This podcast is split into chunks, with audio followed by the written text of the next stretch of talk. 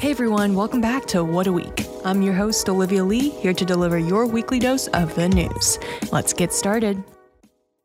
In local news, last Friday night, a group of protesters in downtown Portland lit fires, smashed the windows of businesses, a church, and the Oregon Historical Society, and caused other various damages during a destructive demonstration.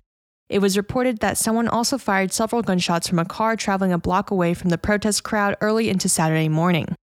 No one was reported to be hurt. Police declared the demonstration a riot late last Friday, marking the third time in five days the Bureau had made such an announcement. Officers arrested at least four people amid the demonstration that had drawn several hundred people, the police bureau said in a statement last Saturday. The downtown damage also came on the heels of a fatal police shooting earlier last Friday in southeast Portland, but was carried out as part of a previously scheduled, quote, autonomous demonstration in the name of people killed in recent police shootings nationwide, including Adam Toledo, a 13 year old killed last month by Chicago police, and Daunte Wright. In state news, a fast moving brush fire in rural Clackamas County led to some evacuations last Friday afternoon. Clackamas fire crews were able to extinguish the brush fire that was located east of Oregon City. The fire was first reported at about 1 p.m. Clackamas Fire says the fire was estimated to be about 38 to 40 acres large. Seven structures were immediately threatened, and an additional 10 structures were threatened. No structures were lost. One firefighter sustained minor injuries while working on the fire line and was taken to an area hospital for evaluation. They have since been released. The cause of the fire is still unknown at this time of reporting.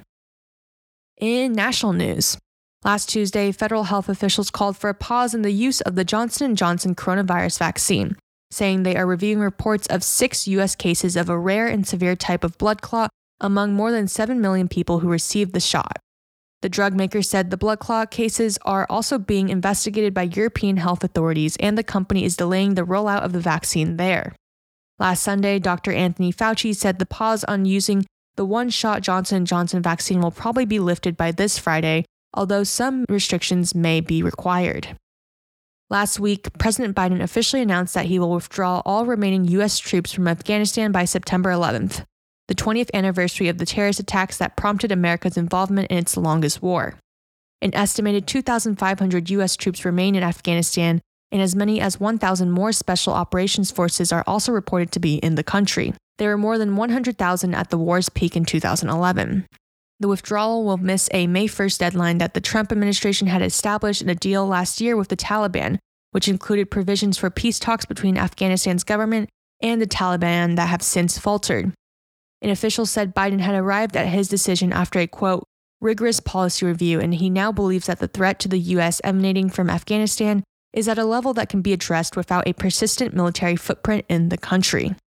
In international news, the number of people who have died worldwide in the COVID 19 pandemic has surpassed 3 million, according to Johns Hopkins University. The milestone comes a day after the head of the World Health Organization warned the world was, quote, approaching the highest rate of infection so far. Almost 140 million cases have been recorded since the pandemic began. Lastly, here is the wildcard news for the week.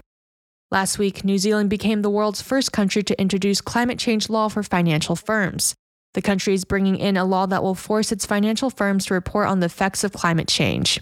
The country wants to be carbon neutral by 2050 and says the financial sector needs to play its part. Banks, insurers, and fund managers can do this by knowing the environmental effect of their investments, says its climate change minister, James Shaw. The law will force financial firms to assess not only their own investments, but also to evaluate the companies they are lending money to in terms of their environmental impact. Well, that wraps up What a Week. Stay safe and see you guys next week.